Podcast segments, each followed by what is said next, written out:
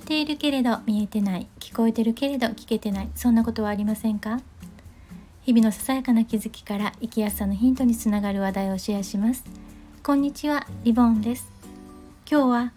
多数派の無頓着とタイトルをつけました。というのは私が昨日少数派になったことで思い至ったことがあったんですね。それをシェアします。えー、昨日はろうの方が集まる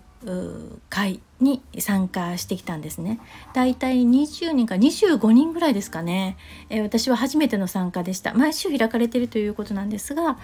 初めての参加だったんですね。で、えー、昨日はどういう会だったかっていうとまあ、ろうの方ってね情報入手するのが難しいんですね。テレビで字幕がついててもニュースとかをねこう理解するのが難しかったりするので昨日は講師が来て現在の状態状況ね、えー、社会状況を手話で解説して質疑応答をするという回でした。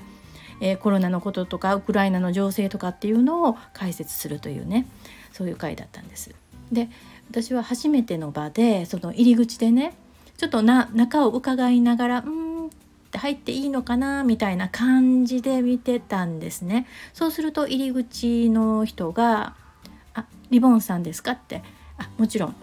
手話でね。でリボンさんとは言いません。私の本名ね。何々さんですか？って言って「あそうです」って「ああなたの知った知ってる人あそこにいますよ」みたいなことでいあの指さしてくれて。でそこに行ったんです。でまあその日行くっていうのはねあの知り合いに伝えてたのでその人がいたんですねでそこに行くと「ああ来たか」みたいな感じででそこの周りにいる人も、まあ、いろいろ話しかけてくれたんですね。でただ話しかけてくれたとはいえ私まだまだ手話はねあの未熟でわからないことがあったらもう一度手話お願いって繰り返し繰り返ししていただかないとわからないぐらいのまだまだなんですね。でこれ逆の立場になっった時私はできているかなと思ったんです。っていうのは昨日は全員聞こえない中にたった一人私聞こえる人間がいたんだけれどもその逆の立場というのは聞こえる人の中にろう者が一人来た時にこういう気遣いができたかっていうことです。あの全く昨日は居心地の悪さは全くなくねあの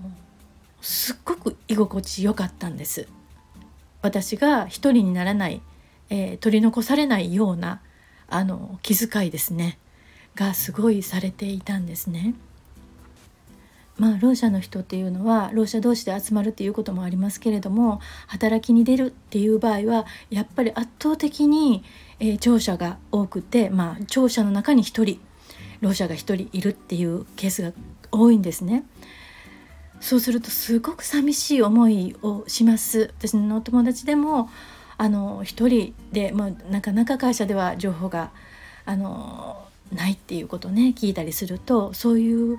辛さっていうのをね日々感じているので私がろう者の中でたった一人行った時にまあ私が不自由しないようにっていう配慮をねしてくれてるなと思ってあのすごく安心して入れたんです。その時に私随分昔のことをねこう思い出したんです。えっ、とね高校2年の時です。私バドミントンクラブに入ってたんですが新入生がね、えー、入ってきました。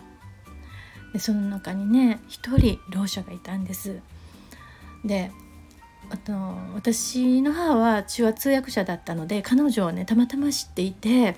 あのバドミントン部に入るから気にかけてねっていうふうに私は言われてたんですがその時私はもう手話には全く興味もなかったしそのろうの人のことの辛さっていうのもね全く分からなかったんですね。で初め初めはね気にして声かけた覚えがあるんです。でもあのいつの間にか彼女はね辞めてたんです。でね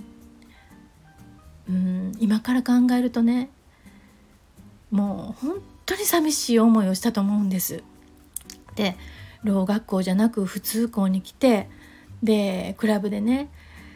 やっと入ったと思うんですよね勇気を持ってそれなのにねやっぱり全く気遣いができてなかったで私は今